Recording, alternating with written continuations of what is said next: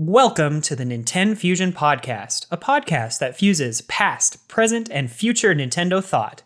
I'm David and accompanied by my friend Jordan. This time we're going to discuss the Nintendo Switch Online Expansion Pass and Mario Party Superstars. So, let's start off with uh, Mario Superstars. Uh, have you been able to play through a bit of it, David? Yeah, I've played a few rounds um, and watched some different streamers play it, and uh, I'm I'm honestly really impressed. So I, I'm I'm looking forward to hearing what you have to say about it too. So originally I didn't actually want to get this game because it, it's just a I don't know if it's really a remake store correct term, kind of like a collection, a remaster. Right, but the story is like also a sequel in some ways, at least from the opening cutscene. I don't know if you noticed that. Yeah, so it's entirely it's entirely content from previous games, right? Uh huh. Um, all old maps, all old games. But so it's kind of a remake in that sense. It's kind of a collection because it's not like a specific game being remade, and it's not just like the N64 games. There's stuff from like some of the GameCube games too, right? Yeah, yeah, exactly. Which I wasn't expecting the GameCube stuff to be honest.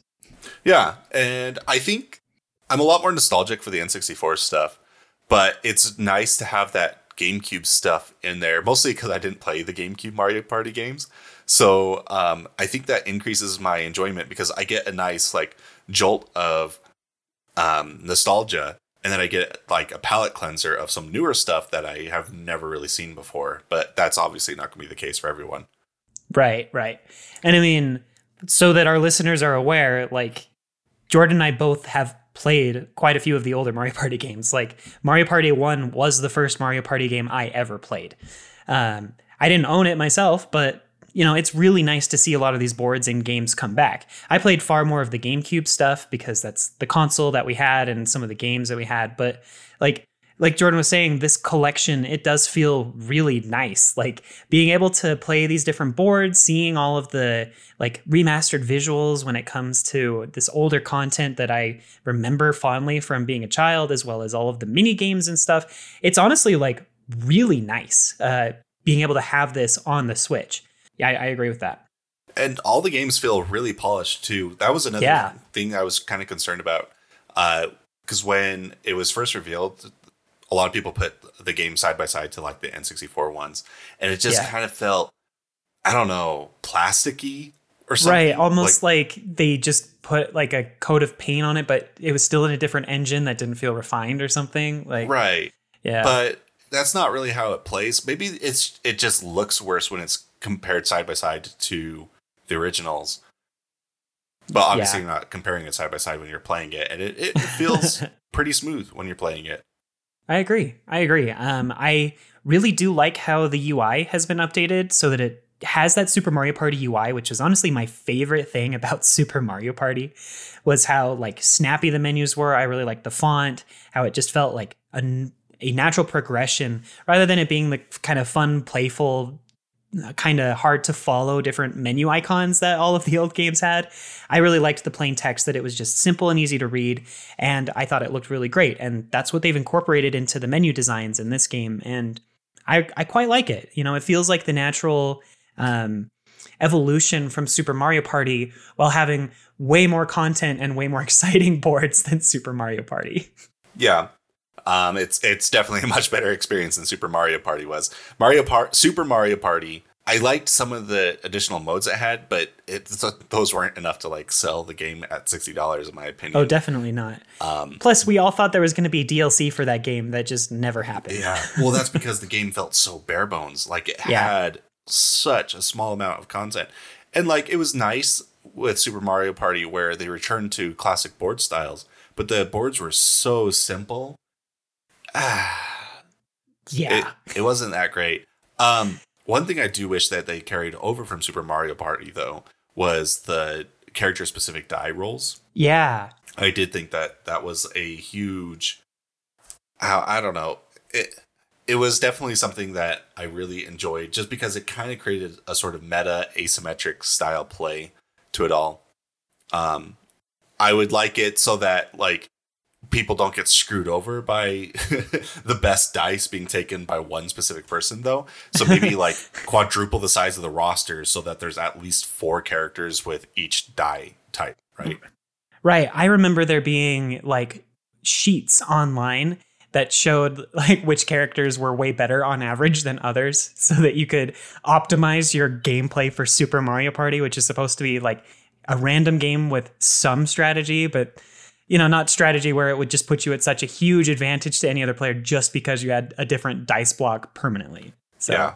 And I remember, if I remember right, it was like Bowser that was one of the best ones because it was just he he could could get a ten pretty common. I don't know. I always picked him, or was it Bowser or DK? I don't remember who it was, but um, on average, it should have worked fine. But I have terrible luck, so I was always rolling zeros. So I think my average was way lower than like the average person. yeah, your Switch had different uh and entropy than Yeah. other switches. anyway. calling all that RNG. Um, so the maps, the maps in Super Mario Party felt really basic. Uh, returning to N64 maps feels a lot more creative, honestly. And like, yeah, I've played through a lot of these on the N64, but it's been like 20 years or so since I've touched them, so it's fine.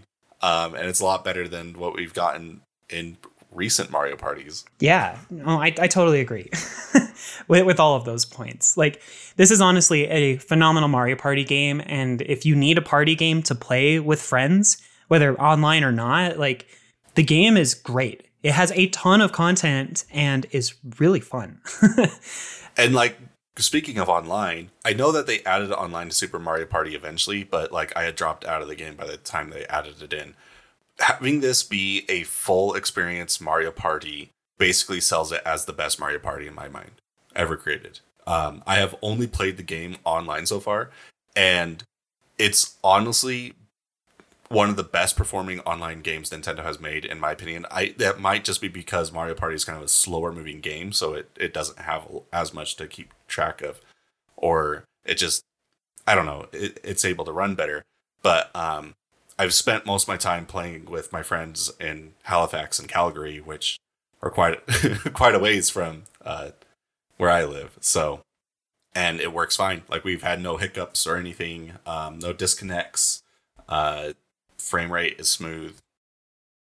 that That's great. I mean, it must be really nice coming from uh, Super Smash Brothers going into Mario Party with much better. Oh yeah, Mario Um, Party is a much better online experience than Smash Brothers. So that's at least good. That's great. So what would you uh, give a rating for Mario Party? I mean, I haven't played it enough to like really give a hardcore review. You know, if I was going to be writing up some sort of review article, like I'd, I'd need to spend a lot more time with the game.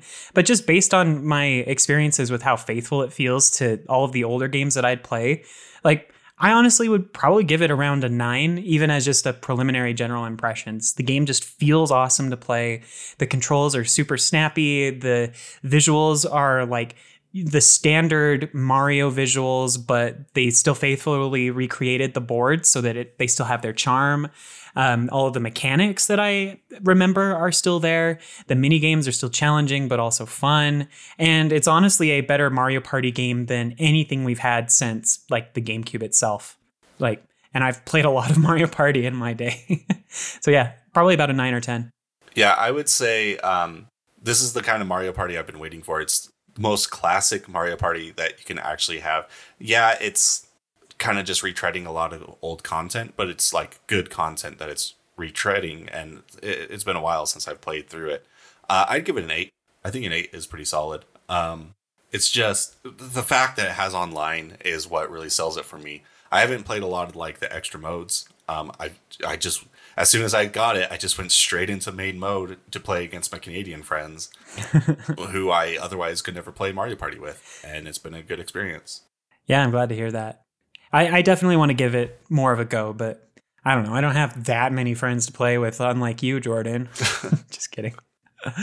Um, but yeah, so I, I guess that kind of wraps up our discussion on Mario Party Superstars. Uh, if you're in, at all interested in a party type game, this is definitely one you should check out. Um, so now we're gonna switch our uh, topic over here to um, the Nintendo Switch Online Expansion Pass. Now that's a lot of words.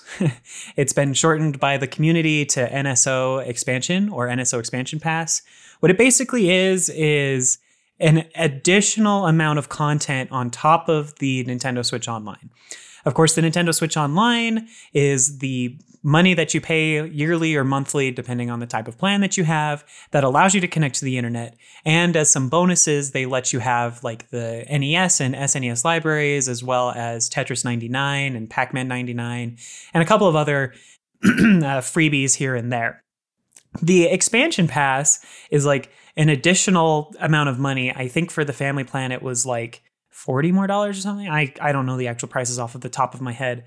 Um, but it includes a handful of new pieces of content um, for that additional price. Um, the major ones, major being Nintendo 64 uh, virtual games, uh, a collection of those to play on your Switch, as well as a game library from Sega Genesis. And then we are getting DLC games or DLC content for some games where Animal Crossing is the first DLC that we were given access to. So by being part of the Nintendo Switch Online expansion pass or paying for it, I guess, you get all of that content included. And uh, it's a lot. I don't know if all of it's worth the price, but uh, we will start by kind of breaking it down, talking about the Animal Crossing DLC. So, real quick, I think this is a really weird business model. Uh, oh yeah, to go by. Point. The Animal Crossing DLC could have sold itself. Honestly, oh, it's one easily. of Nintendo's biggest selling games on the Switch. Um, I don't know why it's here. I don't know why they are stapling it on to the expansion pass. Honestly, I think this might actually. I don't know if it hurts or helps Animal Crossing DLC because while it'll get a lot of like the medium core and the hardcore gamers to have access to Animal Crossing. So like a lot of people who probably wouldn't have gotten the Animal Crossing DLC are probably getting this because they they were going to get the expansion pass anyway. Mm-hmm. I don't think Animal Crossing needed that help, and I don't think Animal Crossing is going to drag a lot of the casuals into the expansion pass because the marketing of you need the Nintendo Switch Online pass and then the expansion pass on top of that just kind of makes a big head scratcher for casuals who are going to have a difficult time navigating even to this DLC. So like why yeah. not just sell it separately? I mean, I don't have to buy the Animal Crossing DLC just because I have the Nintendo Switch Online expansion. So, in some ways, that kind of worked out for me, but I'm honestly paying more in the long run. Though, I guess since I'm paying for the family plan, more of my family and a couple of friends that have hopped on get access to it. So, that's kind of nice. You know, a whole bunch of us have access to it, but only Uh, within a, a, smaller additional cost rather than us all buying it. But when it comes to individual personal plans, yeah, if Animal Crossing is like your jam, maybe you should just buy the DLC and not bother with the expansion pass, if, especially if you don't care about the other pieces. So, are content. you able to just buy the DLC on its own? Yes, you can. Okay. You are. So, I guess my point didn't mean anything then. Yeah, so to, to download it, you go to the eShop, you go to the Animal Crossing DLC page, and then if you have the expansion pass up at the top of the page, it will say included with Nintendo Switch Online expansion, and you click like download now. But there's also still the option to purchase it on the same page. So okay. it's not like it's barring you from doing it. Um, you still okay. have to do it through the so I, I just had misunderstood it then i thought it was exclusive to the expansion pass and it was like this weird oh yeah no. okay so it's just additional value added to the expansion pass ah right so that's better than I was thinking. yeah. And that's okay. I mean, if you were confused about it, being someone that actually watches Nintendo news and has paid attention to stuff like this, then I'm sure it's been confusing to a lot of other people as well. So I don't I honestly don't blame you. That's kind of on Nintendo there. But uh, talking about the Animal Crossing DLC, um, it launched the same day as the Animal Crossing New Horizons 2.0 uh, version, which the 2.0 version added so many things that I can't even like really get into it on this podcast when we don't have the time to talk about it all. Um, but the major thing that the DLC added was basically Happy Home Designer for the Nintendo Switch. Um, Happy Home Designer, for those of you that may not know, was a standalone Animal Crossing game that was released on the 3DS after Animal Crossing New Leaf was released, multiple years after, actually. Um, which basically gave you the job as a villager to go and design homes for other purposes, like whether it be other animal villagers or um, special characters or uh, other things like that. The DLC for Nintendo or for the Animal Crossing New Horizons, the most recent one, is I believe called um, Happy Home Paradise, where now you get to design whole mini islands and homes for individual animal villagers. Many of them you meet um, randomly, others you can invite through amiibo cards, if I recall correctly.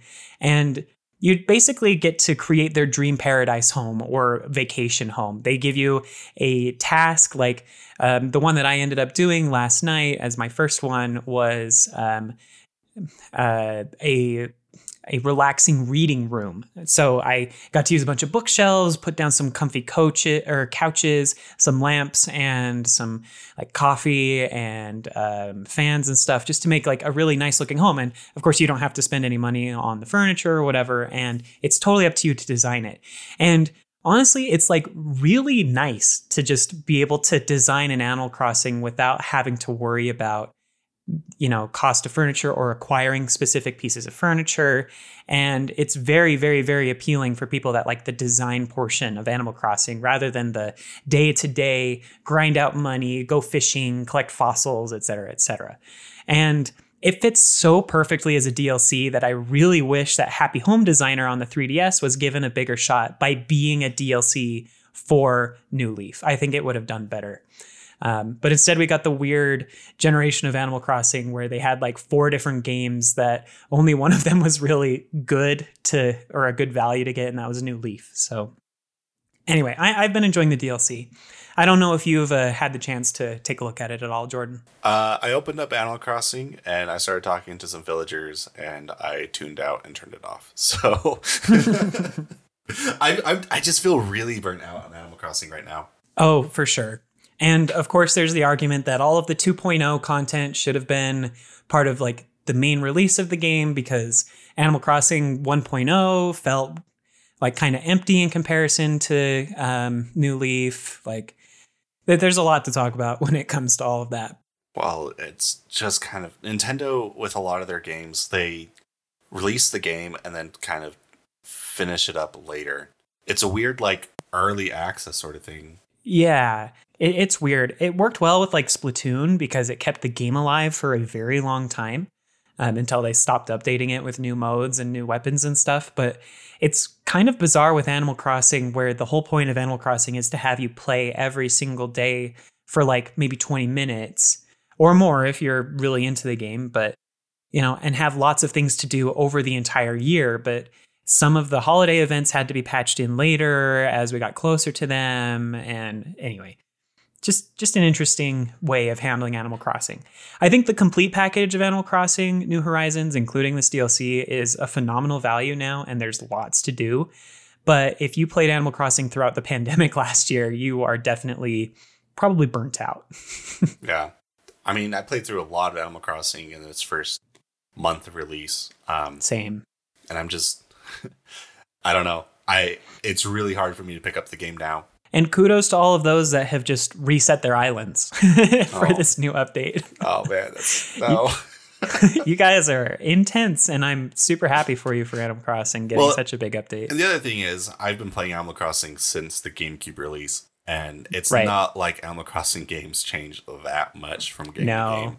So it's more of I'm just kind of burnt out on the series as a whole. Not not throwing shade at the series. Like the series is great. I've always enjoyed playing. I've played every Animal Crossing. yeah, me too. At least 100 hours. So, yeah. I think, honestly, that much of our discussion regarding Animal Crossing, including this DLC and even our past experiences with it, are actually more suited for a whole episode of the podcast. So, look forward to that in uh, the coming month or so. We'll, uh, we'll work on that for sure. Um, but yeah, Jordan, why don't you uh, introduce our next topic then, since we've talked about Animal Crossing? Another thing that came with the expansion pass that I honestly forgot about until like right before this uh, podcast was uh, the Sega Genesis library coming out. So I actually haven't had a chance to play through any of these games yet, but looking through the library, I think it's solid. Um, I, I, started so out with as a Sega Genesis fan. Um, my first console was the Genesis. However, most of the games that I played on the Genesis I don't think will ever come out um, on this. Like NBA Jam is my all time favorite Genesis game. There's no way it's ever coming. we're, yeah. I don't think many of those like sports games are going to be released in any Yeah, of these well- collections. Oh man, NBA Jam is the best sports game ever made though, because you get to karate chop uh, people in the face to steal the ball and then turn it on fire and launch it from half court. So Yeah. That's awesome. And like I just want to point out like the only experience I really have with the Genesis are like the Sonic games, Sonic 1, 2 and 3, and mostly 2 because I just remember going over to a friend's house while I was in elementary school and we would play 2 together. And that was honestly the only time I have ever beaten the second game even though I had it on like the Wii was with my friend ages ago, and I, I still remember playing it. So that's the extent I have with the Genesis, and, basically. and I'm a huge Sonic fan because Sonic. I had Sonic on the Genesis, of course. Like everyone who had a Genesis would play Yeah. through Sonic. Um, Sonic Two is probably the one I have the most nostalgia for because that was also the one I started playing on. Uh, Sonic One I enjoy, but it is a deeply flawed game. So I'm not surprised that they chose for Sonic Two to be the game that they uh, released first before Sonic One. Um, Sonic One's more of just, I I don't know. When people say they like classic Sonic, what they really mean is they like Sonic Two and Sonic Three. Yeah, I agree with that. And then there are people who claim they like CD, but CD is actually kind of a mess too. Which I'm kind of curious if we'll even get three or CD. Uh, three's issue is we don't really ever see three make it into like a lot of collections or uh, re-releases, and the speculation is because um, there might be some copyright issues with Michael Jackson because Mm. allegedly he helped work with the soundtrack for that game, but he's not in the credits. what? oh, have you never heard this? No, I actually haven't. So, like, there are specific songs in Sonic 3 that have never been dug up by so- Sega again. Like, they're never in Sonic re releases, they're never in, like, collections or masterpieces. Um, I think Ice Cap Zone is the big one. And the rumor is that Michael Jackson helped with the library or the music for Sonic 3, but he was really disappointed with how the um, the sound card sounded on the Genesis, so he didn't get the sound he wanted. So he asked to have his name removed from the credits, Huh. but the copyright is still tied to him. So like Sega can't do anything with some of the songs of the game. That's interesting. And now all of our listeners know about that as well. that's that's crazy. And I can totally see that being a reason why we won't get the game. Because Um, that's that's just how rights work when it comes to media. So yeah, uh, Sonic Three being the best Sonic game, I kind of it, it's a bit disappointing that we probably won't get it. Um, maybe we'll get Knuckles. I don't know if there's Michael Jackson music on that one, but um, uh, the other one I'm curious about is Sonic CD. Like, will we get Sega CD games with this in the future? Or is that game also kind of locked away because it's technically kind of a different console? Yeah, it's a good question. Either way, I am grateful to see Sega games being put on. I I know Nintendo and Sega have had like really interesting histories with each other. Like they were rivals and then they were friends and then they kind of didn't talk to each other really. Like imagining that they were just two people, not gigantic companies. um, but I, I think it's cool to see it here. I don't know if it's like a huge drawing point for most Nintendo fans to buy the NSO expansion, but it's here. Yeah. Uh, I don't know. It's the the thing with Sega Genesis is that so many Sega Genesis games are put into so many collections so frequently that it just doesn't really ever feel special when you have access to them. Yeah, I can see that. I don't think the value of these games is very high. Even and that's speaking as someone who like started gaming on Sega. So yeah. uh, it's it's neat. I wouldn't get the expansion for them though. Just go Yeah. pick up some collections that are like five dollars on a different system. Plus, I think many of these games have even been ported to like Steam or something, right? Yeah. Anyway, so that that's the Sega Genesis. It's fine. um uh the next topic then is then the Nintendo 64 virtual library, whatever they call these things now. It's not virtual console because they don't like that name anymore. but uh, the Nintendo 64 games is one of the most like requested features from Nintendo over the last few years. If uh, you've been following Nintendo Spaces, um, with the inclusion of the classic NES and SNES games with the original NSO, people were just hoping that it was a matter of time for N64, or as we're still hoping for, Game Boy and Game Boy Advance games. but uh, the Nintendo 64 games is a decent library. Um, I'll list off the ones that it comes with currently.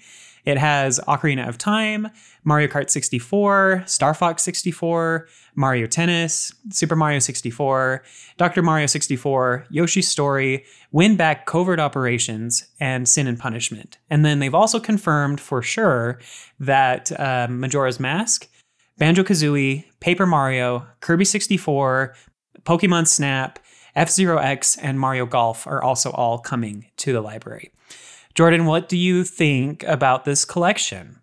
So I think this is a really solid starting lineup, especially since uh, Banjo Kazooie is going to be coming, which means Heck Rareware yeah. content is on the table. And Yeah, boy. as any Nintendo fan knows, Rareware was a major player on the N64.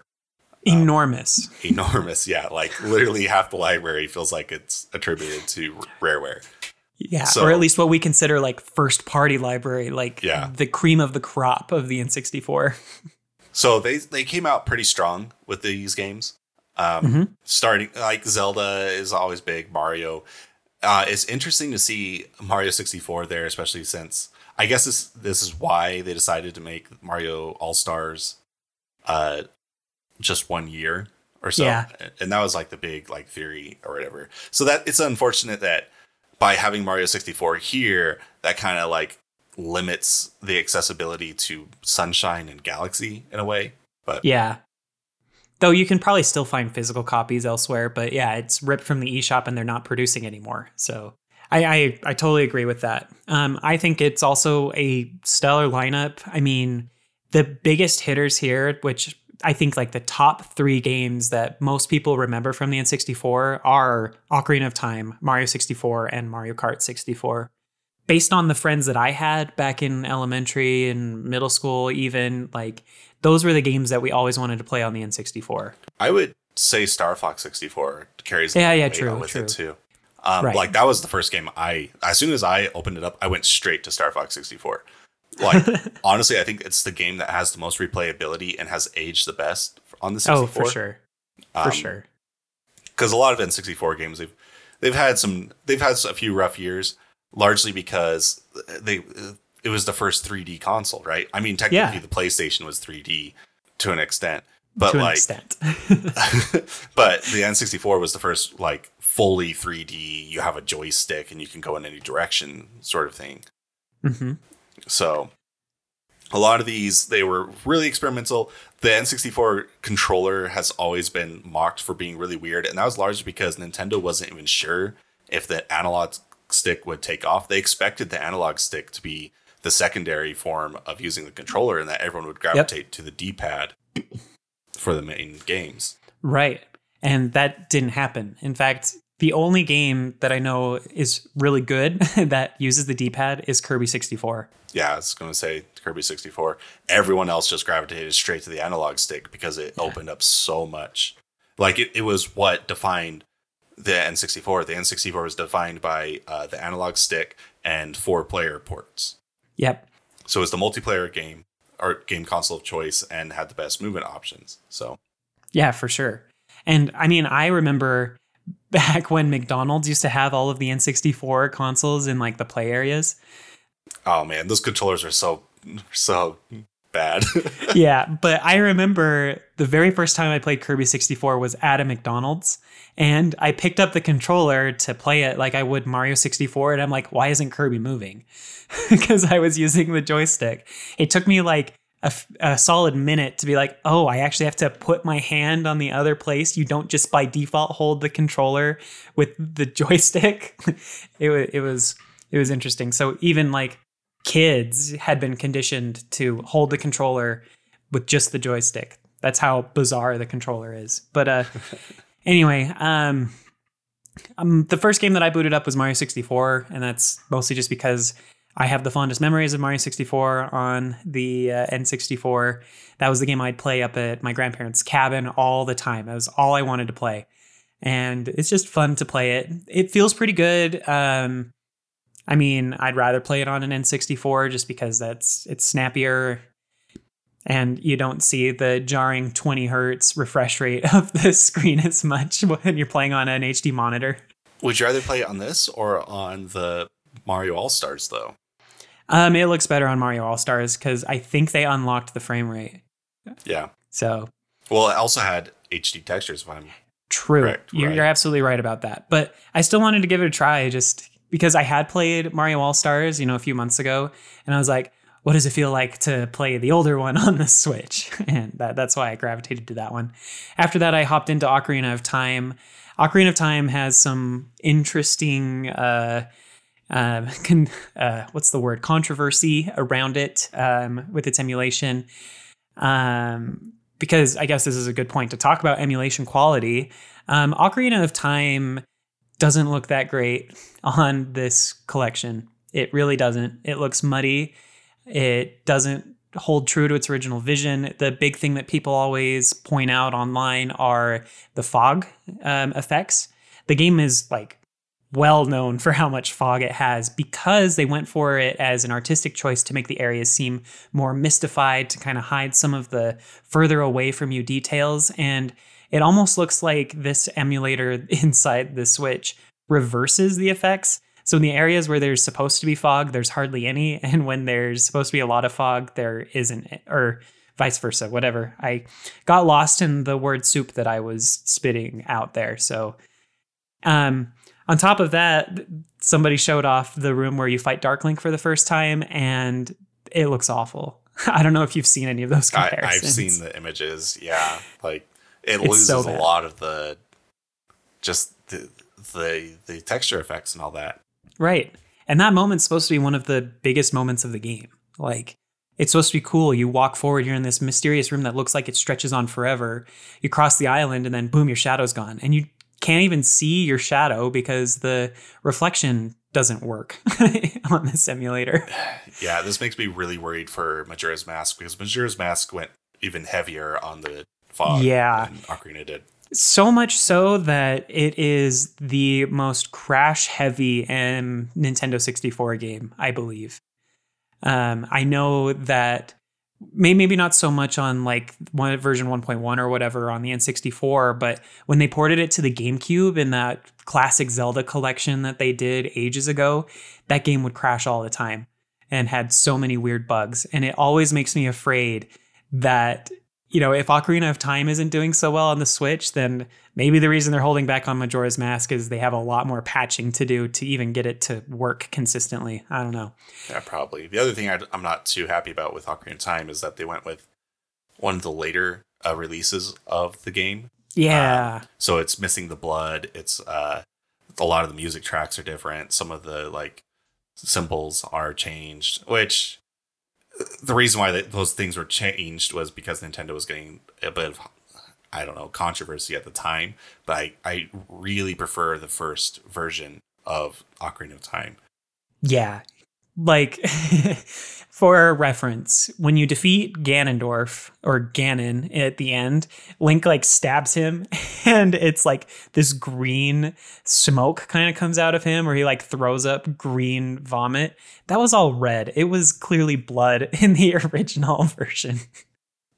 so Yeah. it definitely changes the vibe And uh, to there's be more fantasy. the music in the Fire Temple is actual music in the original version. Whereas Yeah, not just weird drums with Yeah. pitches. apparently I, don't remember which like religion it was but apparently the music was too similar to some sort of religious Yeah, like chanting or something. chanting and so that religion uh, wanted them to change it and so they kind of changed it to their demands and same thing with like the the symbolism because they were using uh, zelda has a history of using religious symbols all throughout its game like it has Like the star everywhere. of david and the christian cross Yeah. um, and I think they were in Ocarina of Time. They used the the Islam sun and moon, hmm or just Or at least something that looked very similar to it. or yeah. and that apparently got them in a bit of hot water, so they took that out too. Yeah, that was the original Gerudo symbol, um, Yeah. which has now been changed. And the Gerudo symbol that they changed it to has been the staple Gerudo symbol ever since. Which, but yeah, beyond Ocarina of Time. Um, oh, one other thing. I don't want to move on from Ocarina of Time yet. I take that back.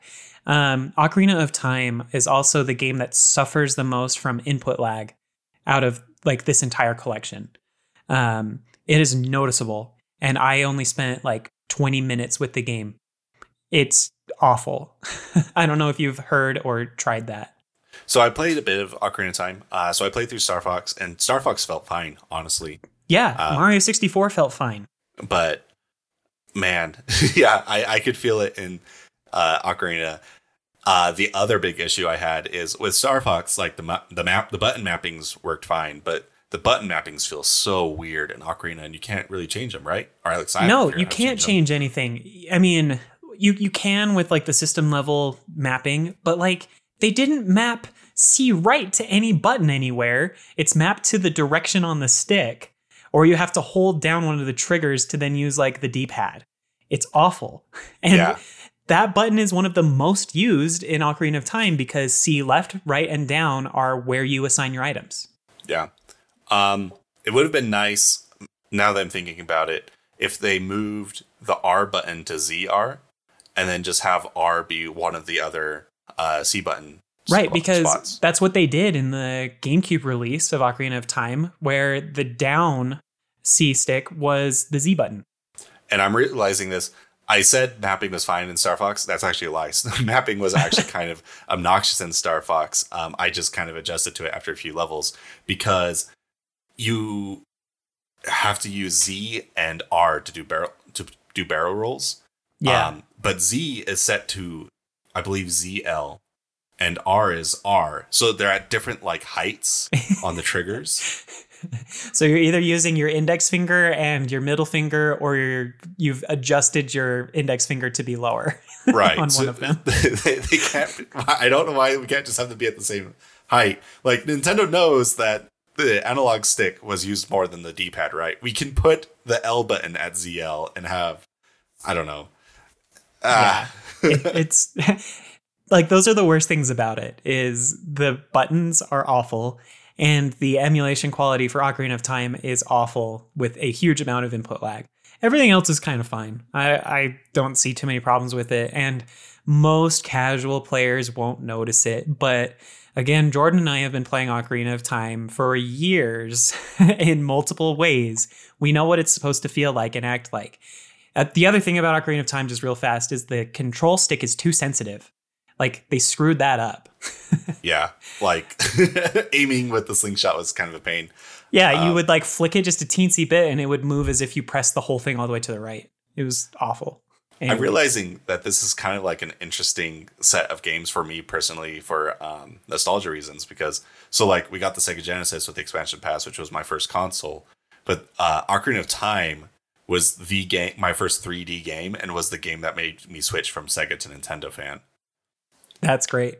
so for me personally, this is interesting to have both side by side as released. But anyway, Yeah. Anyway, it's a good lineup for now. I think it's it's great. They're good games. I just hope that Nintendo fixes some of the emulation quality, especially as they update it for some other big hits like, you know, Majora's Mask, Banjo, and Paper Mario. Those are awesome, incredible games. And if you haven't played them, this is probably a good way to play them if they make some of these changes. And I know that they came out on like Twitter or some press release saying that they were looking into it, like they actually wanted and heard fans. So hopefully that does happen. Um, but yeah, um, Jordan, beyond this list of games, what are like the three most wanted games that you'd like to be added to the so collection? as a rare fanboy, um, I really want Banjo Tooie yes. mostly I love Banjo, the Banjo Kazooie series, but not only that, but I want to be able to play the multiplayer for Banjo online. hmm I think uh, Banjo Tooie has probably some of the best party mini games out of the entire N64 library. Yeah. Um, I would really like to see Diddy Kong Racing because oh yeah. honestly, it's a it's better than Mario Kart in my opinion. Don't fight me. Yeah, especially Mario Kart 64. Like it's way better. It has so the many story ways. mode and everything. Um, It has more like vehicle modes, uh, more mini game kind of modes. It's just, yeah, Diddy Kong Racing was the the kart racer in my opinion on the N64. Totally agree, one hundred percent. And then I want to also say Conker's Bad Fur Day because I also love Conkers, and I think it would be hilarious if Nintendo put a rated M game on yeah. the Surface. That'd be so cool. They have like um, parental permissions, so if they just kind of access the system level permissions for the user or something, they could get away with it. But I think it'd be so Yeah. cool. And beyond that, I know it was supposed to be just three games, but I do want to say one more. One of the main identities of the N64 in my mind is that it was like the console that brought shooters to consoles, right? Yep, absolutely. So I would like to get some sort of shooter, either like 007, Perfect Dark, Doom, Yep. uh, Quake, Turok. Like it had a lot. yeah, any of them would be awesome. and I haven't played very many of them except for like 007, but that one's probably not going to make it out of all of them. So, Well, interesting about that is uh, Germany recently unbanned 007, and they said the Really? reason why is because some third party uh, requested it for it to be unbanned. huh. Well, that's so interesting. whether that's Nintendo or Microsoft, we don't know. Um, I have a, I don't, I don't, I don't think Nintendo would go and try to unban a game just for like the Nintendo Switch Online service, though. so what that tells to me is that we're probably getting a 007 remake eventually from Microsoft That'd be cool. and it might come to Switch That'd because very like cool. the copyright of that game is a complete mess where you have Yep. to have MGM, Rareware, Microsoft, and Nintendo all on board. Yep. it's a nightmare. But I think it'd be really cool for sure. It's a it's a cool game. As for myself, Jordan, you know that my favorite game of all time is Wheel of Fortune for the Nintendo 64. Oh boy, I'm kidding. I'm kidding. It's a Jeopardy. No, um. The, the games that I'd really like to come for sure. Like I agree with all of your picks. Like those are fantastic games. Banjo Tooie is absolutely at the top of my list. I love Banjo so much. I love those types of games. But I'd also like to see maybe Pokemon Puzzle League show up. Um, I have a lot of fond memories playing that. I know we have similar games. Um, but just the fact that it was based around the Pokemon anime from the Kanto region was just kind of fun, and it was a it's a great puzzle game. If you're interested, go watch like speed runs of this game. It's insane. I loved Puzzle League as a kid. Um, I never ended up having it, but I played it at a bunch of friends, and it's actually a really solid puzzle Yeah. game. And it's funny, like some of the voice clips that they put in, they got the actual voice actors for the English dub of the anime to say new things and do new cutscenes, and it's really fun. Um, on top of that, I'd love to see like Star Wars Rogue Squadron. I have a lot of fond memories of playing that game. Um, it's hard and pretty janky, but it's really fun. Um, but I doubt that that one will make it um, because it's a Star Wars property. And I would also really love to see Wave Race 64. I think Wave Race 64 is just a really fun, beautiful, yet challenging racing game that Nintendo made a long time ago. And I've loved it ever since the N64. I can still hear the words of the title screen in my head. I think Wave Race 64 and also 1080 uh, snowboarding are kind of. Yeah, I think I think both of those games will probably make it. They were pretty big for the N64 at the time. Yeah. and they're all and they're both first party, so like they don't have these giant copyright issues like a lot of the rare, rareware games do. for sure. So, Um, Yeah. So like we have all these games that we want that were on the N64, but the expansion pass was kind of expensive. I kind of wish that they did something like special or new or interesting with this game Mhm. or with this selection because I'm like picking up what you're putting down. yeah, like with this SNES one, they they re- released Star Fox 2, which That was never got released, right? Yeah. So why not have them do something similar with this? Like to go back and find like a canceled game, maybe a game that was pretty close to done, or even just add content to something. Like they could have done a bit more work for this to justify that forty dollar increase in price, right? Right. I totally agree with you there. There were a lot of N64 projects, especially near the end of its life, that just kind of got either canceled or shelved or evolved into something else eventually. Well, part of that is that there was a disk drive to the N64 that got Yep. canceled, and there was a lot of games that were planned for it and just got canned because they weren't quite able to get them to work on the base system. Yep. Because there just wasn't enough space on the cartridges to accomplish what they wanted. So Yeah. the the the Nintendo 64 DD or disk drive, it actually did release in Japan. It had a couple of things. The most notable one that was released was Animal Crossing. Um or whatever they called it back then.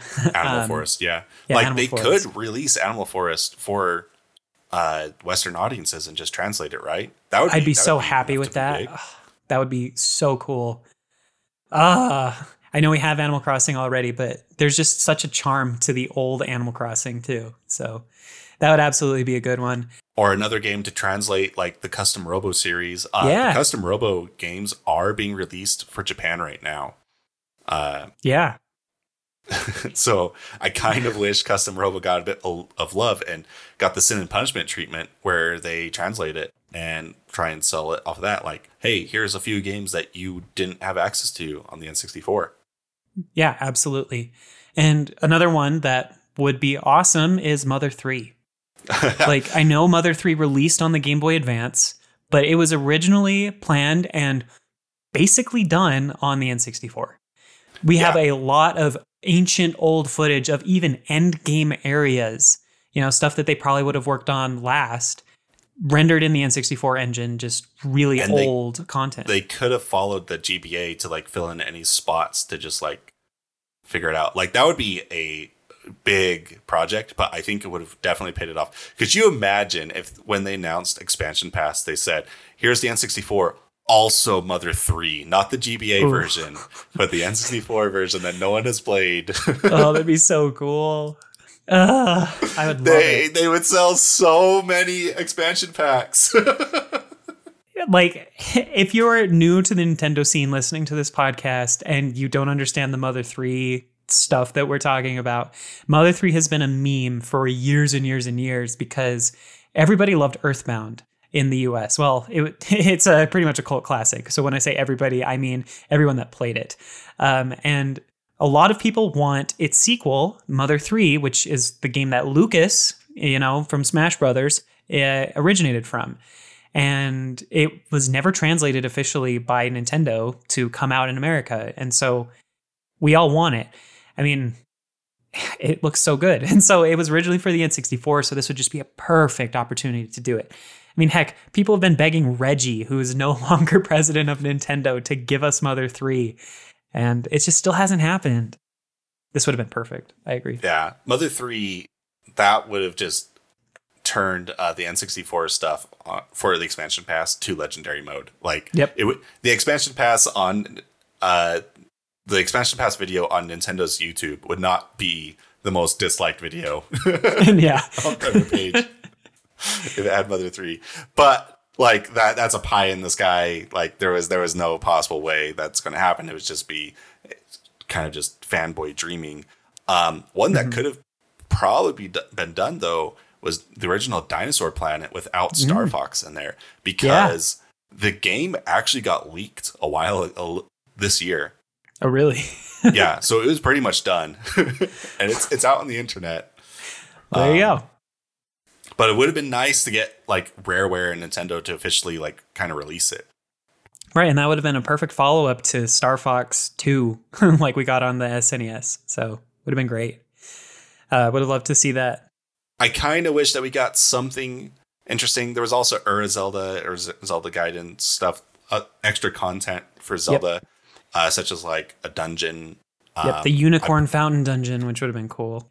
Um, the Beam Attack being added. Like they just had a whole bunch of extra content planned for Ocarina of Time and a whole nother game. Like it would have been two things for the disk drive. And then when the disk drive didn't do well and they canceled uh, all of that stuff, you know, a lot of the things from Ura Zelda and Zelda Gaiden just evolved into Majora's Mask. So, but I'm sure they've got some cool stuff hanging around. But that would have been such a cool thing to see if Ocarina of Time on the NSO just had all the Ura Zelda stuff that they were working on just also baked in. Even if like it wasn't completely polished or anything, if they Yeah. just like had like sec as a separate section where like, hey, this is kind of like just for the diehard Nintendo fans who have been kind of speculating on stuff that we had working on the N64 for uh, Years. years, right? um, just kind of like a cool like something to throw in, just something to kind of increase because I don't think the expansion pass is worth it. In my yeah, yeah, I I agree. At this current point in time, it's not really worth it. Unless you are a diehard fan, you are going to play through every single one of these N64 and Genesis games. You did not buy the Animal Crossing DLC and you're going to play that for a billion hours. It's not worth it as it stands. I agree with that. And like, honestly, the reason why Nintendo did this was because they were probably thinking, oh, we've released like what, 100 games from the NES or SNES library. This is kind of like devaluing our brand of games, sort of like how I was talking earlier about how like Sega has devalued their games with a ton Yeah. of releases. Mm-hmm. So we, we, we got to protect our IP a bit. So we're, we're going to put another paywall for the N64 stuff. Honestly, Nintendo really just needs to just step away from the NSO and just make sort of like a, a Netflix sort of style virtual console thing. Yeah, even if they're like rotating in and out games, if we knew that like you know game some more staples like you know the Netflix originals, those shows are always on Netflix, but then some of the other games come in and out, you know, every couple of months. Stuff like that, like it would work perfectly. Nintendo has like the biggest library of retro games in the world, and they just never let us have access to them. And something like that kind of stri- that kind of service is honestly the only way I think we'll ever get something like a GameCube library or Yep. a Wii library Yep. in the future. I agree with And- that for sure. Ah, they, they they even could probably charge like they, they could probably get more money from it. Honestly, like they could get away with like fifteen to twenty dollars a month. Honestly, Yeah. as much as month. Nintendo fans would probably complain, um, we all know that people would pay for it. Oh, absolutely. And a lot of people would pay for it. I'd pay for it. Um, and oh man, the NSO, I've always just, I've never really liked the NSO as a service. um, it's always been such a bad experience. Nintendo put no effort in their online service for the Switch and this expansion pass. None of it is like improving the service of the of the Nintendo Switch Online service. It's just random stuff stapled on behind a paywall that you also have to buy for internet. yep. I agree with that. It's what they've decided to do. And if you want the internet, you got to at least pay for the base bit. We can only hope that in the future, uh, we'll get more and that things will improve. As it stands, if you're really interested, get it. If not, it's not really worth it, at least as it stands. Our opinion might change on this in the future, so we'll be sure to talk about that another time as well. Any final thoughts before we wrap up here, Jordan? Nah, I'm good. All right. Well, there we have it, folks. Uh, thank you so much for listening to this episode of Nintendo Fusion. Just want to remind you that our podcast is live pretty much everywhere. So please leave us a review on your uh, podcast app of choice. It'll help other folks find us so that we can get um, the show out there. You can find all of the platforms we're available on at anchor.fm slash Nintendo Fusion. We've also made a Discord server, so if you want to chat with us about games and maybe talk about them a little bit with us, uh, head on over to nintenfusion.com slash discord. That'll take you right to an invite for our server. And with all of that said, thank you so much again for listening, and uh, we'll catch you again on the next one. Thanks. Bye. Bye.